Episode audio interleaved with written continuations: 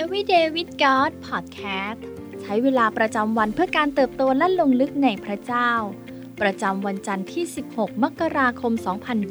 2023 ซีรีส์เสริมสร้างเพื่อยืนหยัดวันที่ 4 ยืนหยัดในความคิด เกิดบาดแผลขึ้นกับพระกายของพระคิดอย่างที่ไม่มีใครเคยพบมาก่อน การระบาดของโควิด -19 ส่งผลให้คิดจักรหลายแห่งทั่วโลกขาดสันติสุข ในช่วงที่ผ่านมาหลายคนรู้สึกเหมือนว่าชีวิตของตนไร้ซึ่งความหวังจะก้าวต่อไป มีความกลัวมากมายที่หน่วงรั้งคนของพระเจ้า ไม่ให้ลุกขึ้นยืนหยัด มีผู้คนมากมายที่เจ็บป่วย และต้องการหมายสำคัญการอัศจรรย์ โรมบทที่ 12 ข้อ 2 อย่าลอกเลียนแบบอย่างคนในยุคนี้แต่จงรับการเปลี่ยนแปลงจิตใจและอุปนิสัยของท่านจึงจะเปลี่ยนใหม่ เพื่อท่านจะได้ทราบพระประสงค์ของพระเจ้า จะได้รู้ว่าอะไรดีอะไรเป็นที่ชอบพระทัยและอะไรดียอดเยี่ยม คงเป็นเรื่องยากที่กองทัพซึ่งบาดเจ็บจะมีชัยในสงครามคริสตจักรของพระเจ้าเองก็จำเป็นต้องมีสุขภาพที่ดี และได้รับการรักษาเช่นกัน แต่การรักษาจะเริ่มต้นจากที่ใดคำตอบคือความคิดของเรา โรมบทที่ 12 ข้อ 2 บอกเราว่า จงรับการเปลี่ยนแปลงจิตใจ แล้วอุปนิสัยของท่านจึงจะเปลี่ยนใหม่ หากเราปล่อยให้ความเจ็บป่วยและความกลัวครอบงำชีวิต ไม่นานนักมันก็จะลามไปทั่วร่างกาย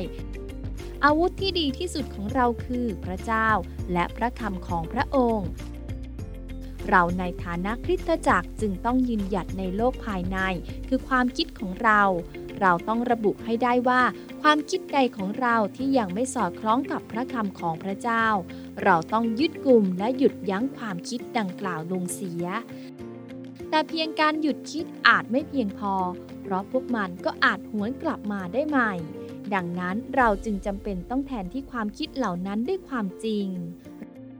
เราทำเช่นนี้ก็เพราะเราเชื่อวางใจในพระคิด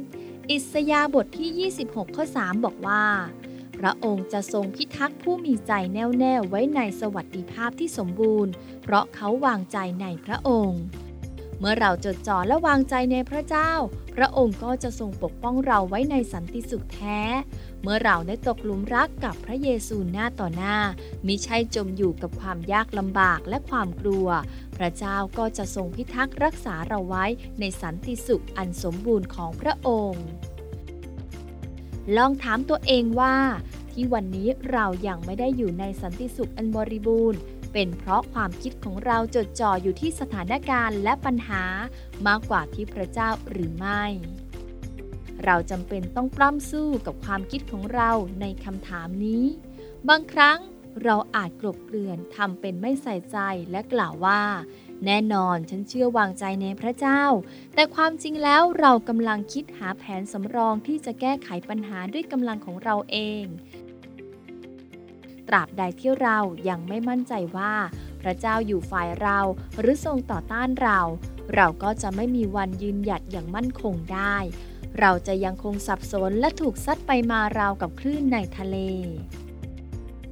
เราจำเป็นต้องรู้จักพระเจ้าอย่างใกล้ชิดสนิทสนม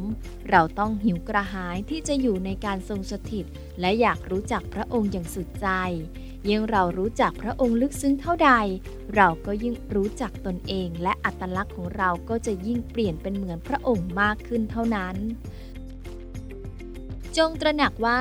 เราเป็นส่วนหนึ่งในครอบครัวของพระเจ้า ผู้ทรงพระชน เพราะนั่นคือวิธีที่คิดจักรของพระเจ้าจะเรียนรู้ เพื่อยืนหยัดร่วมกันอย่างเป็นหนึ่งเดียวในพระองค์ สิ่งที่ต้องใคร่ครวญในวันนี้ อาจเป็นไปได้หรือไม่ว่า ที่วันนี้เรายัางไม่ได้อยู่ในสันติสุขอันบริบูรณ์ เป็นเพราะความคิดของเราจดจ่ออยู่ที่สถานการณ์และปัญหามากกว่าที่พระเจ้า เราจะจัดการกับความคิดที่ไม่สอดคล้องกับพระคำของพระเจ้าอย่างไร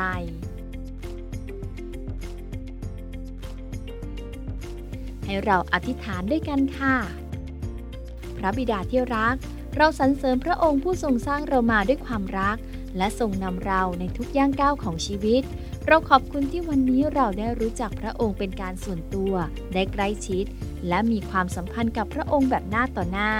ขอทรงช่วยเราให้ได้วางใจและจดจ่ออยู่ที่พระพักของพระองค์มากกว่าปัญหาหรือสถานการณ์ใด ๆ ขอทรงแทนที่ความคิดที่ไม่สอดคล้องกับน้ำพระทัยด้วยความจริงแห่งพระคำของพระองค์ เราอธิษฐานในพระนามพระเยซู